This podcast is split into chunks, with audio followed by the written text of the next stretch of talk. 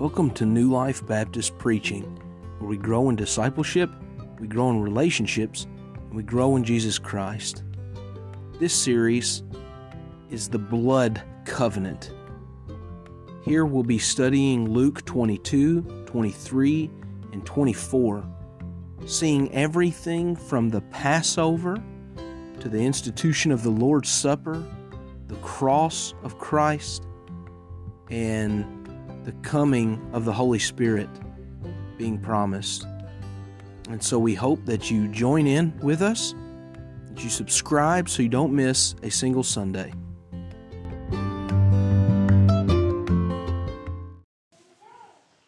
We're still looking at the blood covenant, all these events just being saturated with those moments that lead up to the crucifixion and even that which happens after the resurrection. This morning we're going to be in Luke 22, verses 39 through 46.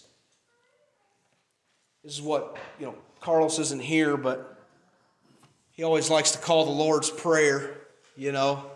Um, of course, we always look to Matthew, that Sermon on the Mount, whenever the Lord teaches the apostles to praise the Lord's Prayer, but I think Carlos likes to capture what we need to capture this morning and uh, and that is to see a just to, to get that window into the heart of Christ Himself and into the apostles and just all that is going on, just those last moments um, before going to the cross, and so. Even that command to pray that the apostles receive, I think we profit from as well.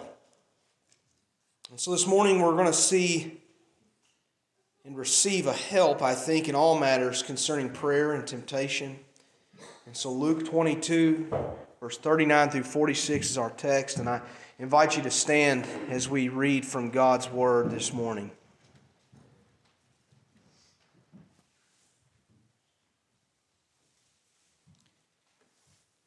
And he, Jesus, came out and went, as he was wont, to the Mount of Olives, and his disciples also followed him. And when he was at the place, he said unto them, Pray that you enter not into temptation. And he was withdrawn from them about a stone's cast, and knelt down and prayed, saying, Father, if thou be willing, remove this cup from me. Nevertheless, not my will, but thine be done. And there appeared an angel unto him from heaven, strengthening him. And being in agony, he prayed more earnestly. And his sweat was as it were great drops of blood falling down to the ground. And when he rose up in prayer and was come to the disciples, he found them sleeping for sorrow. And said unto them, Why sleep ye? Rise and pray lest ye enter into temptation.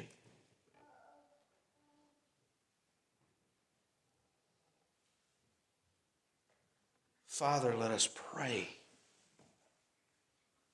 with earnesty this morning.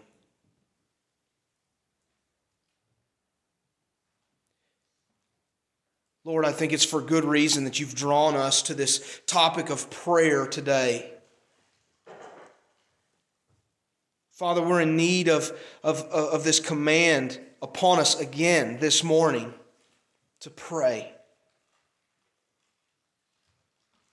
And Lord, we see something heavy and holy in our Savior and in His prayer this morning. And Lord, my prayer is this morning that you would teach us to pray. Just as the apostles asked, we ask that you come into us and show us your heart for us and show us our need for you and make us a praying people again.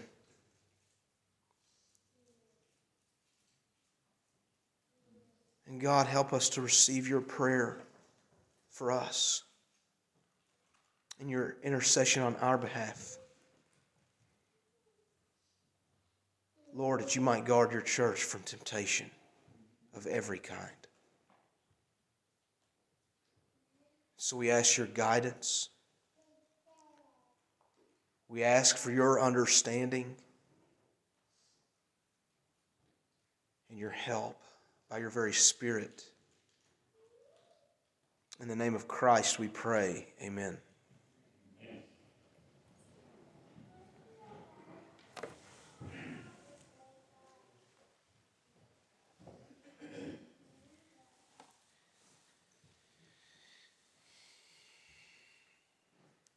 You know, I'm never a favor of emotionalizing a text. Sometimes there's a practice, and, it's actually uh, a successful practice in a lot of churches to just be over emotionalize things.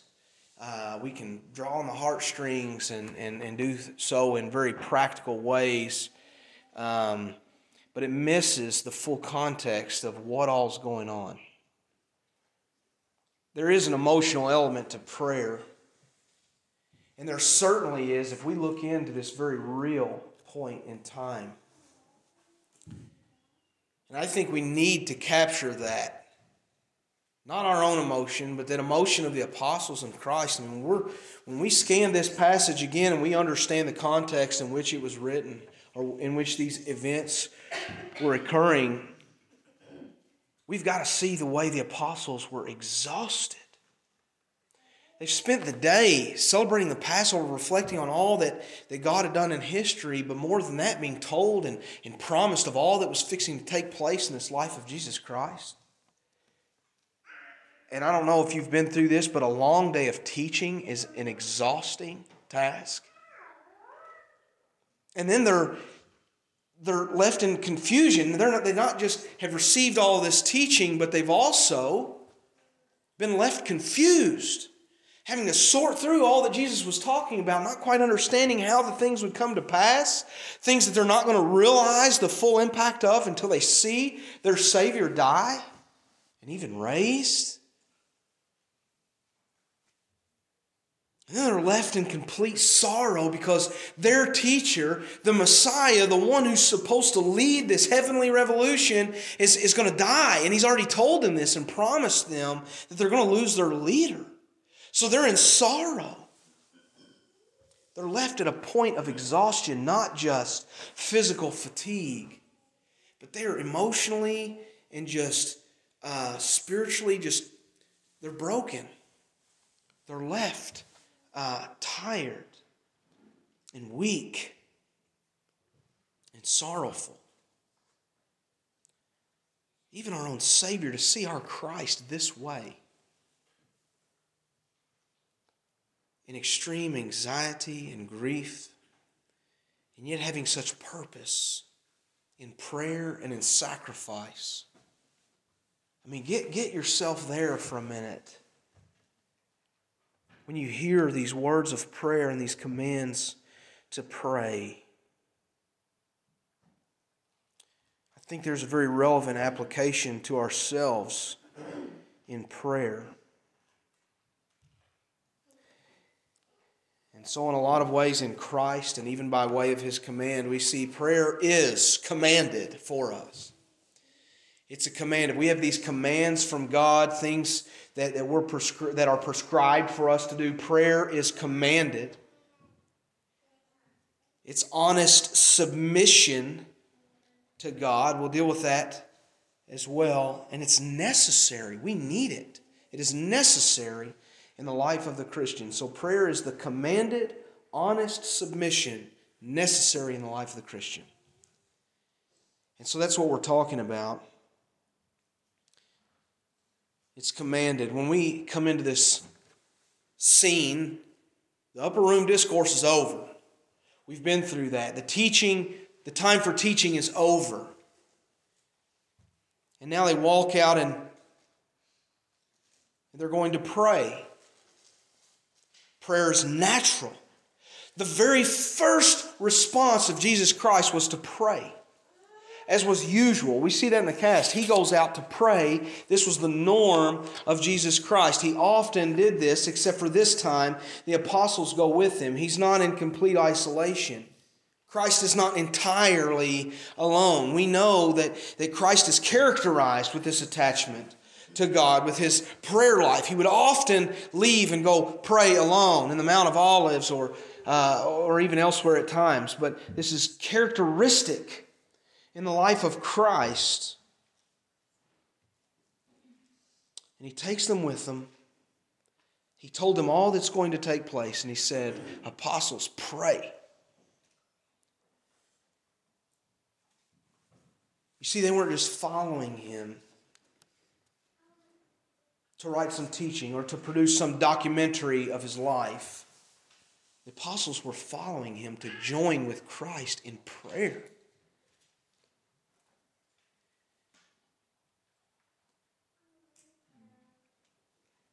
Now, why? This isn't a time for teaching. He says, Look, pray. Get on your knees, pray with me. Come before the Lord. Be with God. Use this, this moment, this, this small minute that we have for prayer before all of this is to be fulfilled. Pray. What were they to pray for? Protection. Protection from temptation. Now we need to we need to go with that for a minute because in every matter of temptation or need, First prayer needs to be our first response. It's our first line of defense. You know, in industry, you know, uh, my, my friends in the safety department, you know, they tell us PPE is the last line of defense. It's the very last thing. They don't, they don't need to equip for something to happen. The, the first line is uh, engineering looking to Shane for my affirmation here, is engineering. We want to get rid of the safety issue. And then, and then you've got practice, procedure. Can you do things differently? And then you've got PPE. But we're not in industry, we're talking about life as a Christian. And our first line of defense is prayer. God remains in control. We should come before Him. And so Jesus concerning this preparation of this monumental task of the cross, his first response is to pray. And he commands his apostles to do the same. He says, Pray. Pray that you do not enter into temptation. You know, in the past few weeks, we've seen that these events, all that's leading up to this, is just a roller coaster. I mean, we've seen the, the promise, this attack of Satan, and Jesus saying to Peter, Look, Satan wanted to sift you like wheat. We've seen and discussed at least the, the prospect of, of them all becoming criminals and, and their lives being put into danger. Uh, all of this, uh, you know, Christ has talked about the, the threat of betrayal. Certainly, they need protection. I mean, this hasn't even come to bear yet. Peter hasn't even been tempted yet. And so, Christ, it's important. Pray that you don't fall into temptation. I've prayed for you that your faith may not fail. You need to pray so that you don't enter into temptation. And so there was more temptation even yet to come. And so I think it's true the temptation isn't simply that they would grow tired or weary in this time. I've heard people equate that to say, don't pray so that you don't fall into temptation or fall asleep. They weren't praying so they didn't fall asleep. They prayed so that their faith would not fail because the real temptation is fixing to be upon them. There's loads of temptation. They would be tempted in their faith. They would be tempted by Satan. They'd be tempted with persecution. And that would go with them for the duration of the rest of their ministry.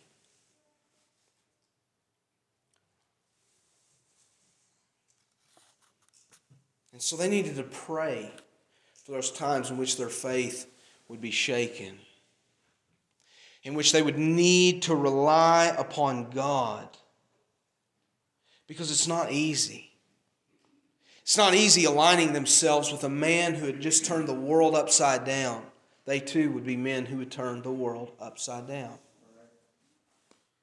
It's not easy to do any of what it is they would do to go in somewhere where the, uh, the people hate the gospel, where they hate God and minister. It's not easy for us to witness to our colleagues, oftentimes. It's not easy to administer to your family day in and day out.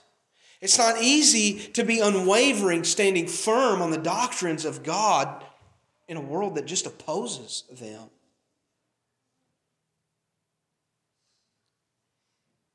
We need God's help. It's not easy to give up luxuries for the sake of obedience, giving up what does belong to us for this ministry. So we need to turn to God, who's our clear and present help. We've got to pray. Amen. You know, often we wait to ask for help, and that by itself brings us harm. You know, a lot of times it's whenever we should have asked for help loading that heavy piece of furniture, but then we decide to do it by ourselves and hurt our back or something else. Find ourselves on, under the ground or on the ground, you know, under a piece of equipment or something else, and boy, then we'll holler for help, won't we? And I think it's similar in our prayer life. You know, we wait until the damage is done.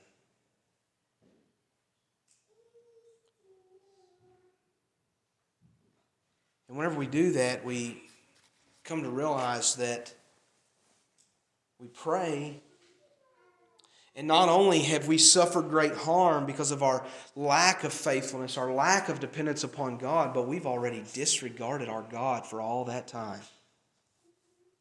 We've said, I'll depend on you whenever I, I, lack every other resource, whenever all those natural means have failed. Then I'll come to you, God. I won't, I won't ask you for help taking my next breath. I won't ask you for the things that are simple. I'm powerful enough. And this happens. We make a mess of things and then we expect Him to fix it. I think we need to change this. And you know, I see this all the time. This is what counseling looks like oftentimes whenever I get to talk to people, they they're only seeking counseling whenever everything else has failed. Whenever they have spent years neglecting their marriage. Whenever they've spent years neglecting their responsibilities as a parent. Whenever they have spent years falling headlong into their sin and then they want to come to God. We need to pattern ourselves. This, is, this shouldn't be true of people who are Christian. We need to pattern ourselves to seek help now while He's near, while we have time. He is our clear and present help. And, and frankly, now listen, He helps us in our time of need. We know this. But so many times, had we been faithful, had we relied upon God, we would avoid so many hardships and failings. Our failings come as a people removed from God. Um, So, more than a preventative, prayer is a time for us to really get real before God because it, it, certainly is a preventative, I think. When we learn to rely upon God in every moment, we come to Him on the front side to not pray for Him whenever, whenever we've had the wreck, but to pray, pray to God as a family before we embark on a journey. To say, God, we're fixing to go out. We just want things to go smooth. We just want them to go smooth. We need your help. Because we know what it could take place. We know what travesty we could lose, what, what financial burden is at stake, the lives that could be lost. And we know that Satan is seeking who he may devour, and we need your help to just sustain us. We don't presume upon these riches of God's grace. We depend on him as a preventative, but more than that, we got to get real. Prayer involves honest submission to God. Now, it should be easy for us to understand if, we, if we're honest, when we look at ourselves, we should be able to see our weakness and our shortcomings in our posture of prayer. And it could be that maybe the apostles didn't understand their need. Whenever they were commanded to pray, Peter was even warned, and the apostles were warned look, man, Satan is ready. He wants to sift you like wheat in a way that doesn't preserve your faith. He wants to destroy you and your ministry. And I've prayed. Maybe Peter was still thinking, "No, God, I just, Christ, I'm gonna, I'm gonna follow you to the end." Maybe he didn't realize his need. Still,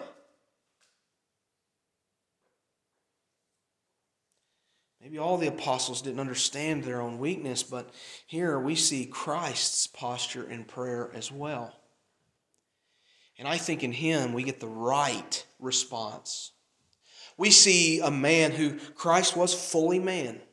Don't make the mistake of making him God that was somehow he didn't suffer like you or I suffer, that he was somehow more of a man, more than any other man could be. Now he was. But he was certainly man. He was the, he was the one who was tempted as we are tempted and suffered in the ways that we suffered. We've got to be real. And in Christ, we see, we see someone who's honest in suffering and who is submit, submitting himself in the midst of the trial. And we grasp just how low the Son of God brought himself in this moment. Because the suffering that Christ endured was not just a scourge in the cross. Now, granted, that was more than we can fathom in a lot of ways. And yet, here, here we're seeing the suffering of Christ. For those of you that are looking for another book to read, I suggest to you A Case for Christ, written by Lee Strobel a man who was an atheist and took upon himself to investigate these events. In one chapter, he investigates this claim that his sweat turned to droplets of blood. It's a real physical condition when, in which your anxiety is at such a level your blood vessels become engorged and tinge, you know, the your pores, essentially open up to your pores in which your sweat becomes tinged with blood and it makes you especially vulnerable to the flesh or in the flesh.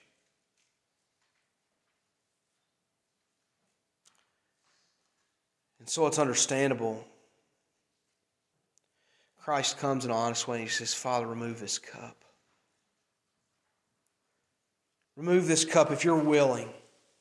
If at all possible, take this cup from me. Now, this is the cup that he's talking about, is the cup of God's wrath. It is the cup of suffering that he's fixing to endure. This is the cup that, if you remember back whenever those two apostles, they said, uh, Jesus, let us sit on your right hand and on your left when you come into your kingdom. And he says, What? Do you even know what you're asking? Are you able to drink the cup that I drink from? This is the cup he's talking about. You don't even know what you're asking. And he promises, indeed, you will. Oh, you will drink of this cup. You may not sit on my right hand and on my left. That is the Father, the Father's decision, but you will drink of this cup. And we know that they all suffered and died in this ministry of Jesus Christ. This is that cup and he's honest. His help and ours comes, you know, in, in suffering, it comes by way of prayer. Now, Jesus, the God man, the Christ, the Savior, did not undertake his task without prayer. Why should we? Now, whenever I come to this, I can't help but want to know more. I want to know what is this heart, what is this heart of Christ and these words of Christ that are poured out before God in complete honesty and yet in submission, not, not my will, but yours, Father. Let your will be done on earth as it is in heaven. By God's grace, we've been given some of this word. Now, it's not found in this, we call this the synoptics Matthew, Mark, and Luke, they're all a very similar account, uh, maybe pulling off one another and building off of each other's experience. But we go to the Gospel of John and we get an altogether different perspective of similar events. And so, all of John 17 is what has been called Jesus' high priestly prayer. It's this prayer that he gives in this Garden of Gethsemane. I don't know if John was closer to Jesus with an earshot or whatever it may have been, but he records this prayer in this way, and, and I want us to read it. I want us to see how it is that Christ submits himself honestly in what he concerns himself with in this way. Remember the scenario. These words spake Jesus and lifted up his eyes to heaven. He said, Father, the, the hour's come. Glorify thy Son, that thy Son may glorify thee. As thou hast given him power over all flesh, that he should give eternal life to as many as thou hast given him. And this is life eternal, that they might know thee, the only true God, and Jesus Christ, whom thou hast sent. I have glorified thee on the earth, and I have finished the work that thou gavest me to do. And now, O Father, glorify thou me with thine own self, with the glory which I had with thee before the world was. I've manifested thy name unto men which thou gavest me out of the world. Thine they were. And thou gavest them me, and they have kept thy word. Now they have known all the things whatsoever thou hast given me are of thee. For I've given unto them the words which thou gavest me, and they have received them, and known surely that I'm come from thee, and they've believed that thou didst send me. I pray for them. Pray not for the world, but for them which thou give me, and they are thine. All mine are thine, and thine are mine, and I'm glorified in them, and I now am no more in the world, but these, they are in the world. And I come to thee, Holy Father, keep thou thine own name, whom thou hast given me, that they may be one as we are. While I was with them in the world, I kept them in thy name. Those that thou hast given me, I've kept. None of them is lost but thy son of perdition, that the scripture might be fulfilled. And now I come to thee. And these things I speak in the world that they might have my joy fulfilled in themselves. I've given them thy word. And the world hath hated them because they're not of the world, even as I am not of the world. I pray not that thou should take them out of the world, but that thou should keep them from the evil They're not of the world, even as I'm not of the world. Sanctify them through thy truth. Thy word is truth. Now, I send me into the world, even so I also send them into the world for their sakes. I sanctify myself, that they also might be sanctified through the truth. Neither pray I for these alone but for them also which shall believe on me through their word, that they all may be one, as thou, Father, art in me, and I in thee. That they also may be one in us, that the world may believe that thou hast sent me. In the glory which thou gavest me, I have given them, and they may be one, even as we are one. I in them, and thou in me, that they may be made perfect in one, and that the world may know that thou hast sent me and hast loved them, and thou hast loved me. Father, I will that they also, whom thou hast given me, be with me where I am, that they may behold my glory which thou hast given me, for thou lovest me from before the foundation of the world. O righteous Father, the world hath not known thee, but I have known thee. These have known that thou sent me, and I've declared unto them thy name, and will declare it and the love where thou hast loved me may be in them, and I in them. Our Savior went to the cross, and this was the communication that strengthened him. And did you hear that?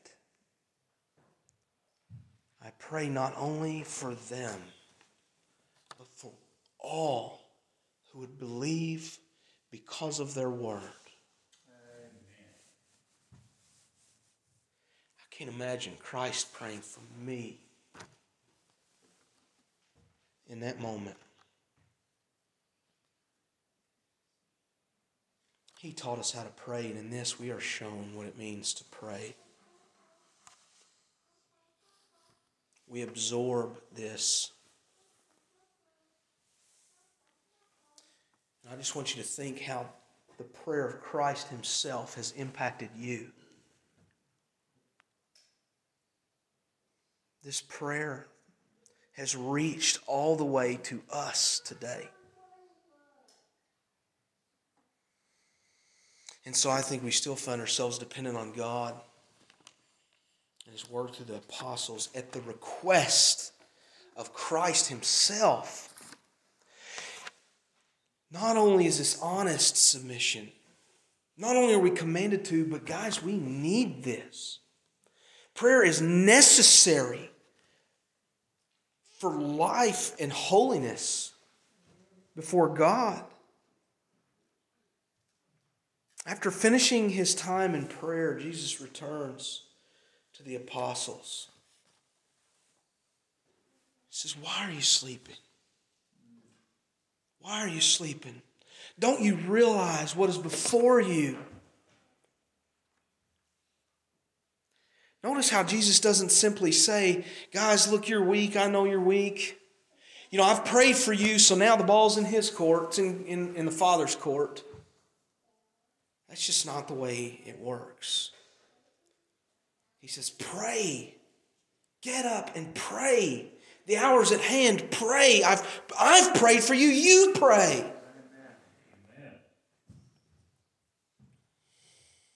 His prayer was effective, but he calls the apostles to pray. And you know, and I want to ask and again remind us that the prayer, the temptation, they're, they're not praying so that they might not fall asleep. They're praying for all that lies ahead in life and ministry. The temptation is, is much much more and much more difficult than that moment in the garden. And listen, if, if you are not faithful enough, if you're not devoted enough in prayer, how can you expect to be faithful enough and devoted enough when the trial comes? You haven't seen nothing yet. We're here free. We're not afraid anyone's going to knock on the door like they are in China.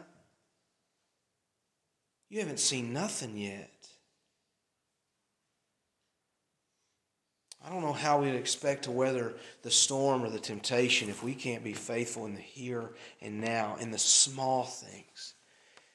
I think whenever we consider this, the small things aren't so small.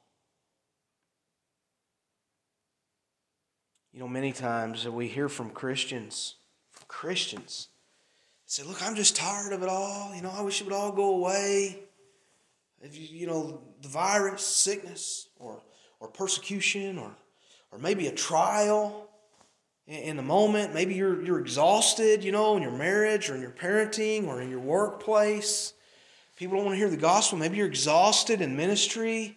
You know, I do this, and man, just nobody shows up. I don't see it changing any lives. I just wish it was all over. You know, I'm just tired. Now take that and put it in this moment.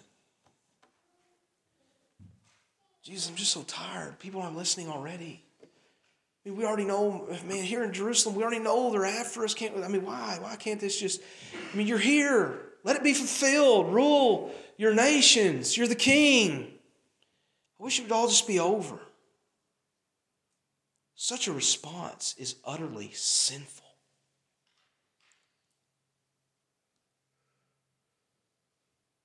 Stay awake. Stay obedient. Be watchful. Intercede for others. Fight the good fight. It's right here. Of course, you're tired. I mean, yes, yes, parenting is hard. Yes, marriage is hard. And it might be true that you don't have any friends in the world. It doesn't matter. Press on. Be vigilant. Be ready for his coming. Be watchful of the enemy. Encourage your brothers and sisters in faith and readiness. Every episode in the Bible is not the finale. Every, every promise is not given now. The best life isn't now. God promises rest. Doesn't mean that we'll always have rest. It doesn't mean today is that day. God promises peace, but that does not mean that we will have always have peace. It doesn't mean that today is going to be peaceful.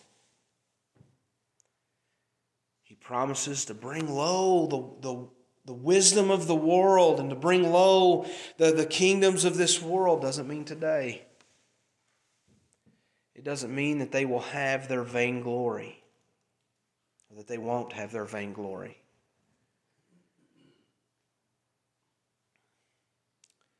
I hope you see where I'm going with this. I think sometimes Christians, we expect God's promises, but we reject God's time.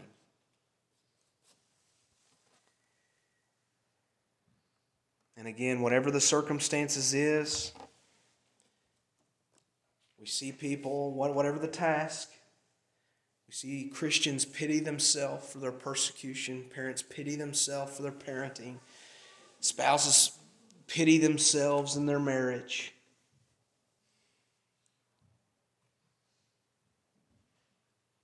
And they only find things worse after they've refused the battle. It only gets worse. That time for battle, the fight, so to speak, is before us. Christ promises. We remember, he promises to Peter and the apostles the gates of hell will not prevail against us. Now, the gates of hell does not say hell will not prevail against the gates of heaven. The gates of hell will not prevail against us. We're on the attack. That is aggressive language.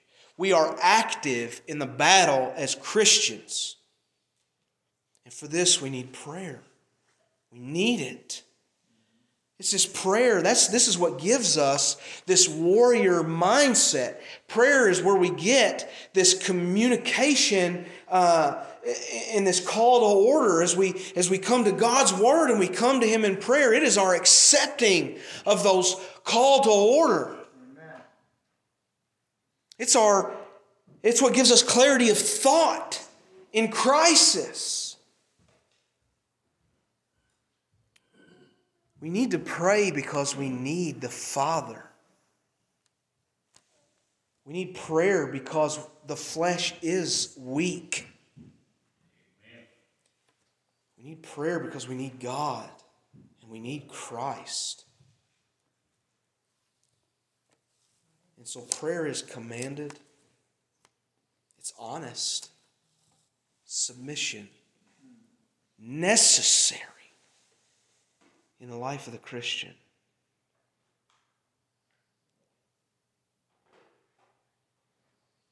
And I just want to tell you something. This isn't this isn't directed to any person in here. It's directed to every one of you here. There's a reason that all of our churches, this church included, this one of our smallest gatherings is prayer meeting.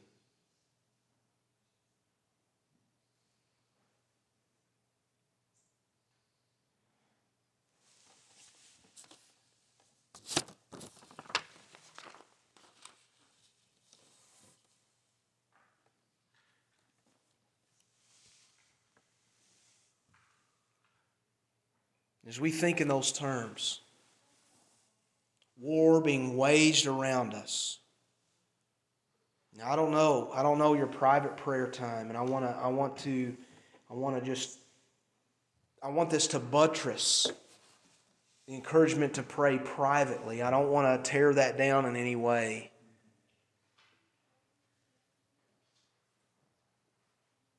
But you are a soldier ill equipped for battle if you're not in prayer. You're nothing.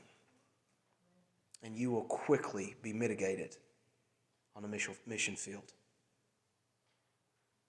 I know this as we talk about training, stock ministries, 10,000 repetitions. Repetitions, repetitions, repetitions. Have you've done any training, that's what you hear.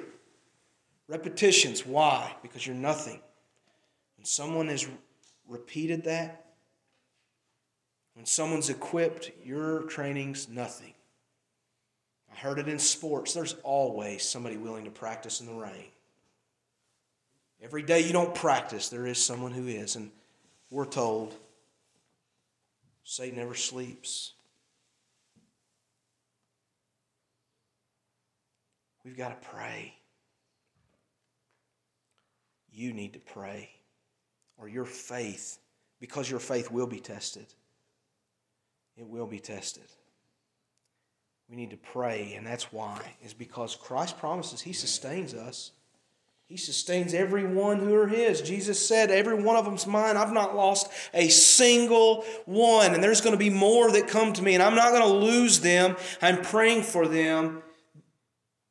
But we need God for that. We need Christ for that. If you're not praying, you you are a fool who thinks that you're a Christian that can do something by yourself and you can't. That ain't Christianity. We rely upon God. Father, we come to you because we need you.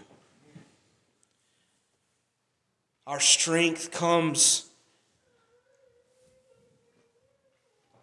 it comes not of our own accord. It comes not uh, because of some transition or some new leaf that we have turned over.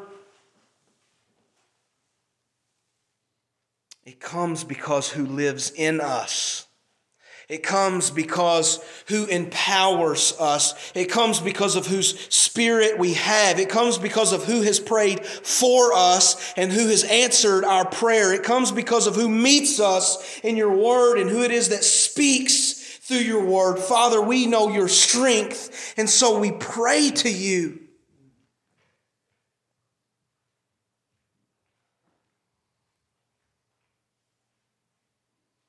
God, sustain us. And I pray that you do make us a praying people.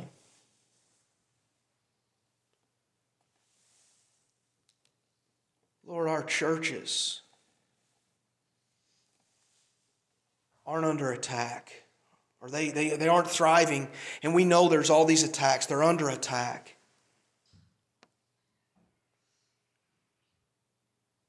And yet, God, prayer.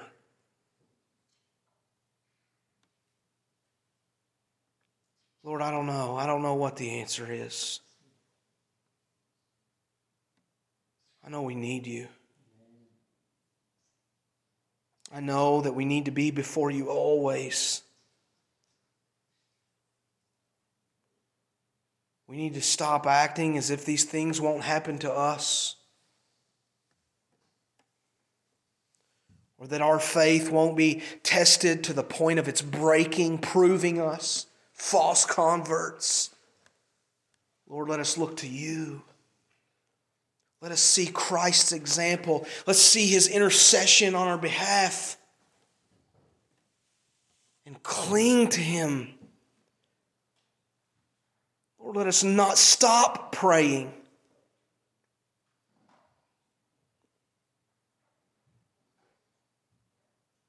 In all of this, let's not forget the ministry that's been done on our behalf, the prayers of our Savior, the intercession of your Spirit.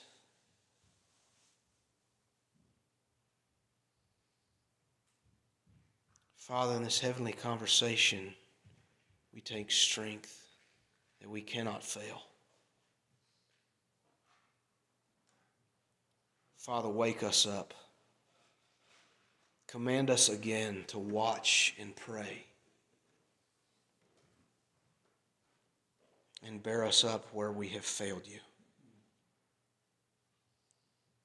We ask this in the name of Christ. Amen.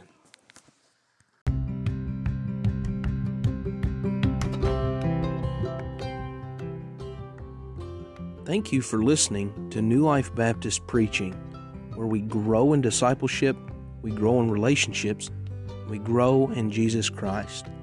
Subscribe so you don't miss a single Sunday.